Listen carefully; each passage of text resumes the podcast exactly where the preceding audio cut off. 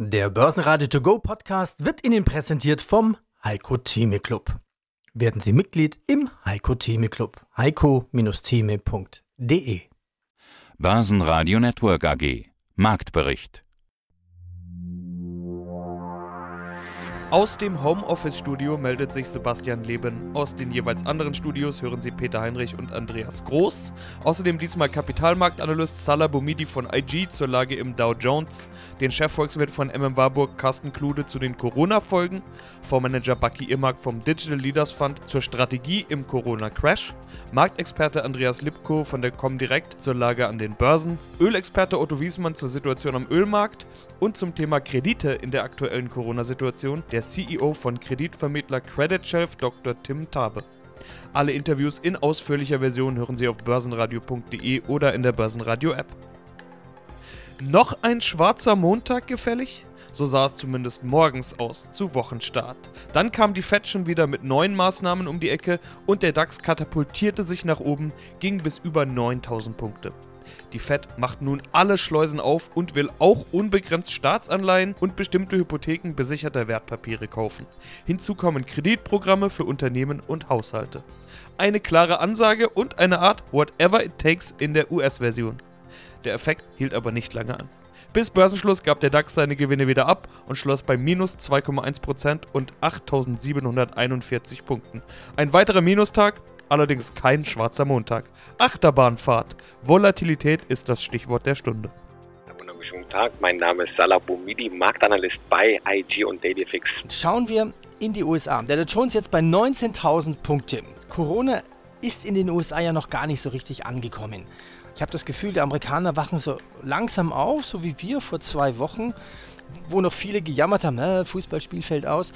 Kann man daraus ableiten, dass der Abwärtstrend historisch nicht mehr als 50% ausmacht. Aber wenn man sich den Dow Jones um 1930 ansieht, dann waren es dort 90%. Also von 500 Punkte auf 50 Punkte.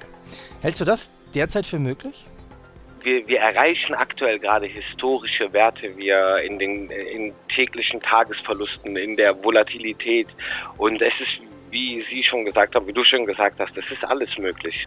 50 Prozent sollte da jetzt nicht zwangsläufig die Grenze sein, 90 Prozent halte ich aber dennoch für zu viel. Da würden wir ja fast bei 5000, äh, an der 5000 Punkte Marke landen. Das ist mir ein, ja, ein wenig zu weit geschossen. Dennoch, wie auch im DAX, charttechnisch sind wir hier in einem äh, klaren Abwärtstrend und jetzt müssen allgemein die Staaten her. Es müssen äh, ja Garantien geschlossen werden von den Staaten, auch von den USA. Wir sehen es ja, der Trump verliert langsam auch an Wählerstimmen, liegt jetzt ein wenig zurück in den neuesten Wählerumfragen und da müssen jetzt wirklich staatliche Garantien her und nicht einfach eine Wischiwaschi-Politik. Gerade kleine und mittelständische Unternehmen müssen jetzt mit direkten Geldspritzen ja unterstützt werden, bevor hier Riesenpleiten entstehen. Und daher ist dieses Intervall oder diese, diese Kurz, äh, Kursabverkäufe dennoch äh, möglich, wenn hier jetzt nicht wirklich äh, von staatlicher Seite anstatt Geldpolitik, also anstatt jetzt hier einfach Geld zu drucken, wir sehen es, es wird, es verpufft die letzte Zeit, Milliarden wurden in den Markt gepumpt, es hat die Märkte nicht gestützt, weil hier jetzt staatliche Interventionen gefordert werden, die aber letztendlich auch äh, ja, zur Tatsache gebracht werden, letztendlich das Geld bei den jeweiligen auch ankommt. Na gut, hinzu kommt ja vielleicht noch, dass sich Donald Trump nicht wirklich als Krisenmanager eignet, was wir jetzt momentan sehen. Ja, das kann man so auf einer Seite sagen. Man sieht, äh, es ist auch nicht ernst genommen worden und in Amerika, wie Sie sagen, wird man erst jetzt wach. Die Zahlen, die infizierten Zahlen müssen jetzt auch nicht zwangsläufig korrekt sein. In, den, in Amerika ist es anders als wie in Deutschland. Wir haben keine soziale ja, Absicherung, keine soziale Marktwirtschaft. Viele Arbeiter fürchten natürlich ihren Job und gehen vielleicht mit einer in Anführungsstrichen kleinen Erkältung auch weiterhin zur Arbeit, weil man da jetzt sein, seine Arbeit nicht gefährden möchte. Und das, da kann ich mir durchaus vorstellen, dass durchaus die infizierten Zahlen in den USA doch höher sind als gezeigt wird und dass das auch durchaus noch ja, weitere negative Folgen haben könnte. Mein Name ist Carsten Klude, ich bin Chefvolkswirt bei MM Warburg Co. und verantwortlich auch hier für die Vermögensverwaltung in der Bank. In der Corona-Krise scheint ja zu gelten, was gestern noch undenkbar schien, ist heute schon das alternativlose Mittel der Wahl, Schulschließungen, Ausgangsbeschränkungen, Kontaktverbote. Die nächste Volkswirtschaft wird heruntergefahren wie ein Kernkraftwerk, um die Kernschmelze zu verhindern. Herr Klode, Sie waren einer der ersten Fachleute bei uns im Programm, die unverblümt formuliert hatten, die Börse hat die Folgen der Corona-Krise unterschätzt. Das war Ende Februar, also vor vier Wochen.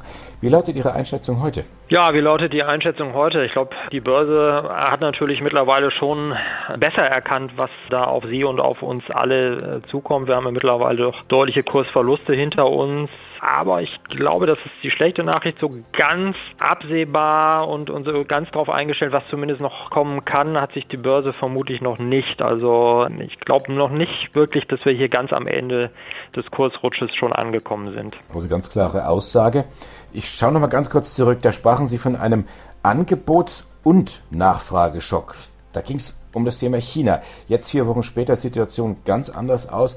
Die Weltkonjunktur wird irgendwo abgestellt. Dafür gab es ja noch keine Blaupause. Wie sieht Ihr Szenario aus? Ja, also der Angebots- und Nachfrageschock, den wir damals für China konstatiert haben, der zieht jetzt genauso Kreise wie das gesamte Virus. Also ist mittlerweile ja fast jede Volkswirtschaft, jedes äh, Land betroffen. Eine mehr, andere weniger. Aber ich sag mal, letztendlich muss man davon ausgehen, dass das natürlich auch weitere Kreise ziehen wird. Wir haben neben diesen beiden Themen, Angebots- und Nachfrageschock, noch zwei weitere Dinge hinzubekommen. Das eine ist eine Art Liquiditätsschock. Das heißt also, an den Märkten äh, grassiert äh, die Sorge davor, dass diese ganze wirtschaftliche wirtschaftlicher Malaise sich zu einer Finanzmarktkrise ausbreiten könnte, so wie wir das 2008, 2009 gehabt haben. Das war insbesondere ja in der vergangenen Woche zu sehen, als man festgestellt hat, dass so doch, ich sag mal, das Funktionieren der Märkte, vielleicht nicht am Aktien, aber wenn man sich die Kreditmärkte anschaut, die unter die, die Märkte für die Unternehmensanleihen, zum Teil für Staatsanleihen nicht mehr richtig gut funktioniert haben, dass wir eigentlich einen wahnsinnigen Druck haben, dass alle Anleger in Liquidität wollen und überhaupt gar keine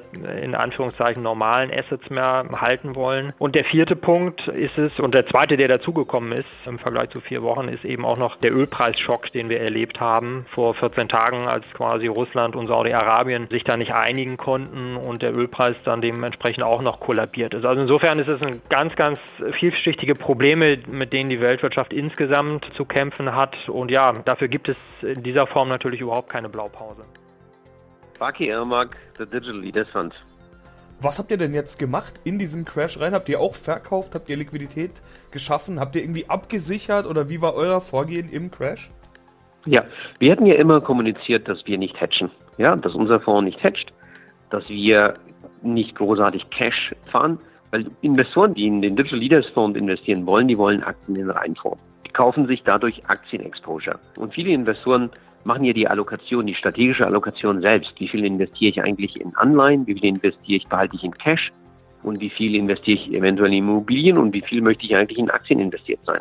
Und wenn Sie dann in Aktien investiert sein wollen, dann wollen Sie auch ein entsprechendes Aktienexposure haben. Deswegen war bei uns von vornherein klar, dass wir nicht großartig hatchen, oder dass wir überhaupt hatchen und dass wir größere Cash-Positionen fahren. Nichtsdestotrotz, natürlich ist so eine Pandemie hat auch bei uns eine ganze Menge Maßnahmen losgetreten.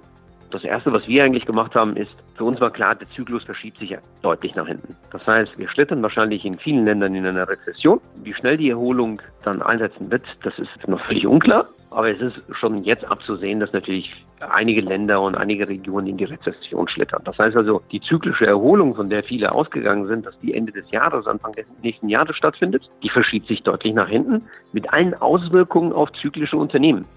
Deswegen sind wir, das, das erste, was wir gemacht haben, ist zu sehen, wo haben wir eigentlich sehr zyklische Unternehmen, also insbesondere sind das ja zum Beispiel jetzt Halbleiter. Da haben wir die, die Gewichtung deutlich zurückgefahren. Zweitens, was dann immer in so einer Phase passiert, ist der Blick auf die finanzielle Solidität. Ja, die finanzielle Solidität und Cash ist King in so einer Krise und das ganze Thema Cash Burn ist natürlich wesentlich stärker im Fokus.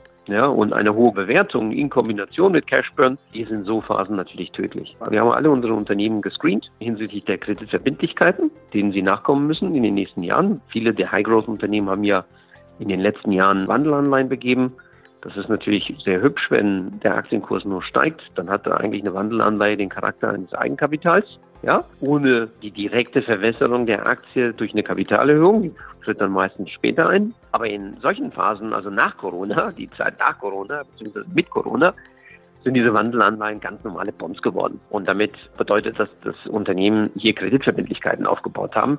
Wenn sie diese in den nächsten ein, zwei Jahren bedienen müssen oder eventuell noch dieses Jahr, dann haben viele Unternehmen eventuell ein Problem, wenn sie eben nicht die entsprechenden Cash generieren. Alle unsere Unternehmen, bei denen wir die Wandelanleihen jetzt gescreent haben, da werden die Anleihen bedient erst 2023 bzw. 2024. Das heißt also, die haben ausreichend Zeit. Nichtsdestotrotz haben wir bei einigen Unternehmen, bei denen wir einfach gesehen haben, die sind schlicht und einfach zu hoch bewertet für die aktuelle Zeit, für die Wachstumsaussichten und sind Cashflow negativ. Die haben wir reduziert bzw. sogar gänzlich gegeben, wie zum Beispiel eine MongoDB aus dem Portfolio. Ich bin Andreas Lipko, Marktexperte bei der Comdirect seit Juli 2017 für die Comdirect tätig. Davor lange Zeit im Börsen-, Wertpapierhandel, immer wieder auch Interviewpartner für zum Beispiel Andreas Groß, der heute das Interview macht, tätig gewesen und bin sehr gerne an den Börsen aktiv.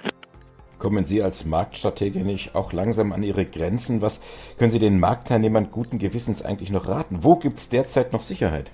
Ja, die Frage stellt sich eigentlich sowieso für jeden, der an der Börse aktiv ist. Also ich muss sagen, ich fühle mich momentan eigentlich nicht so unsicher wie 2007, 2008. Das war eine ganz andere Situation. 2007, 2008 war wirklich die Finanzkrise da, hatten einige Marktteilnehmer die Hosen voll, weil man eben nicht wusste, was jetzt passiert. Da waren wirklich ganz, ganz andere Kräfte am Wirken. Und das, was wir momentan sehen, ist zwar natürlich auch eine Krise, das braucht man gar nicht weiter diskutieren, aber die hat eine ganz, ganz andere Qualität. Hier hat man eher die, sieht man dann diese, die Risiken, die sich eben daraus ergeben, nachgelagert. Also wir haben hier keine Finanzmarktkrise dahingehend, dass der Bankensektor eben in Gefahr ist oder dass man hier in Credit-Risiken groß jetzt erstmal sieht, sondern die sind dann erstmal nachgelagert. Und deswegen ist es genauso wichtig, dass jetzt hier eben die Regierung eben ganz schnell einspringt, dass man eben genau nicht in so eine Situation kommt, dass die Bonität von Unternehmen in Frage gestellt werden, weil das würde dann eine Spirale anstoßen, die wirklich später sehr, sehr schwierig ist und aus der man kaum noch rauskommt. Deswegen kann ich in der Form schon sagen, ich bin noch nicht an meinen Grenzen. Das wäre eher wahrscheinlich, wenn wir jetzt hier wirklich den Zombie-Virus oder irgendwelche anderen Geschichten sehen würden, die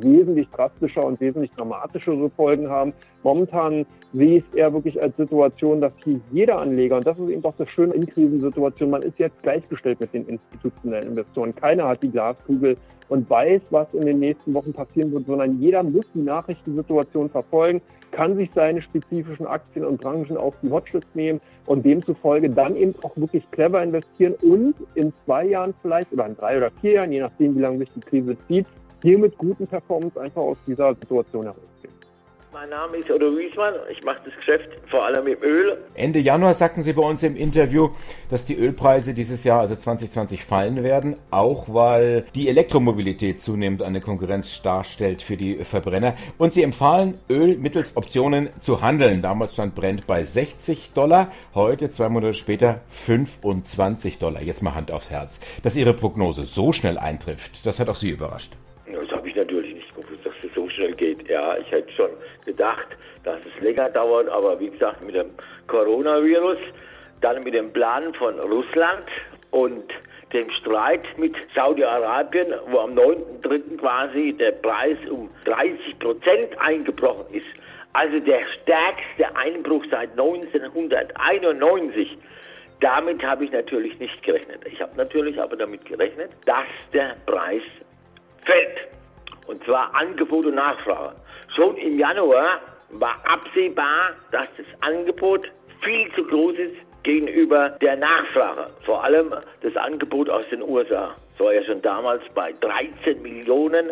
Jetzt stehen wir bei 13,1 Millionen Barrel Förderung. Ich rede jetzt nur von Rohöl, da kommen ja noch NGLs, also Natural Gas dazu und pflanzliche Stoffe etc. Wir sind also die USA ist der größte Kohlenstoffförderer weltweit. Also hat quasi Russland und Saudi-Arabien überholt, nicht beim Export, aber bei der Förderung. Und das größte Ölfeld befindet sich nicht mehr in Saudi-Arabien, das war ja das Kawa-Feld. Seit Jahrzehnten das größte Ölfeld befindet sich in Texas, und zwar ist es das Permabecken und seit letztes Jahr fördert es mehr dieses Spermabecken wie das Grauarfeld in Saudi-Arabien. Ja, guten Tag. Mein Name ist Tim Tabe. Ich bin Vorstandsvorsitzender der Credit Chef AG. Und Sie vermitteln Kredite für den Mittelstand. Das ist Ihr Geschäft. Das wurde im letzten Börsenradio-Interview schon ausführlich besprochen. Das ist in unserer Audiothek zum Nachhören verfügbar. Wie beim letzten Mal möchte ich auch hier zu Beginn gleich betonen, um Missverständnisse zu vermeiden, sie vergeben die Kredite nicht, sie vermitteln die Kredite und zwar online.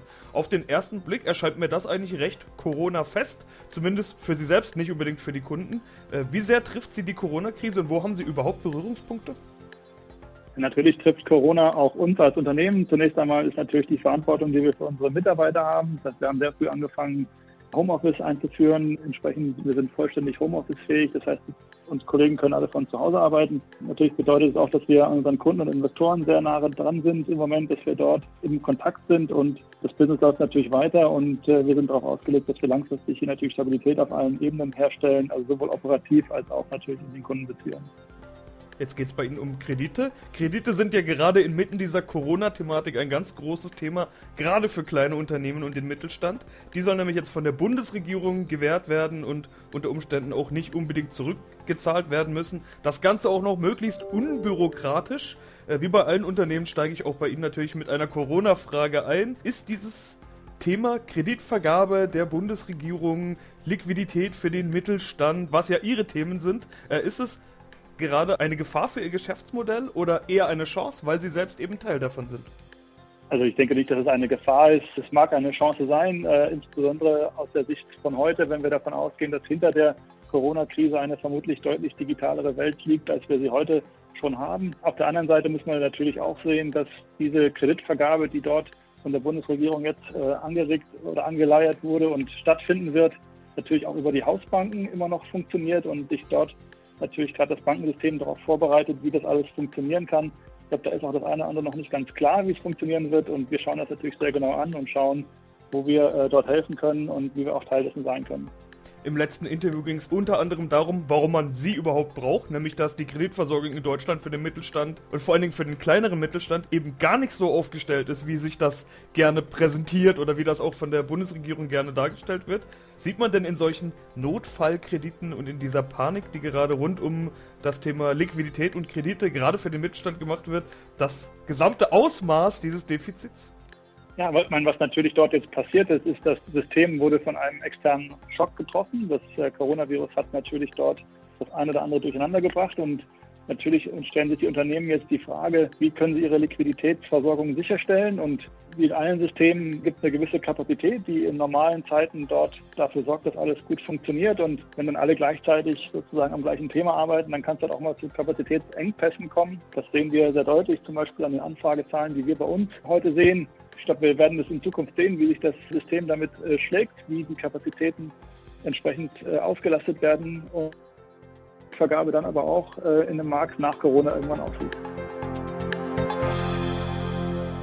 Börsenradio Network AG Marktbericht Der Börsenradio To Go Podcast wurde Ihnen präsentiert vom Heiko Theme Club.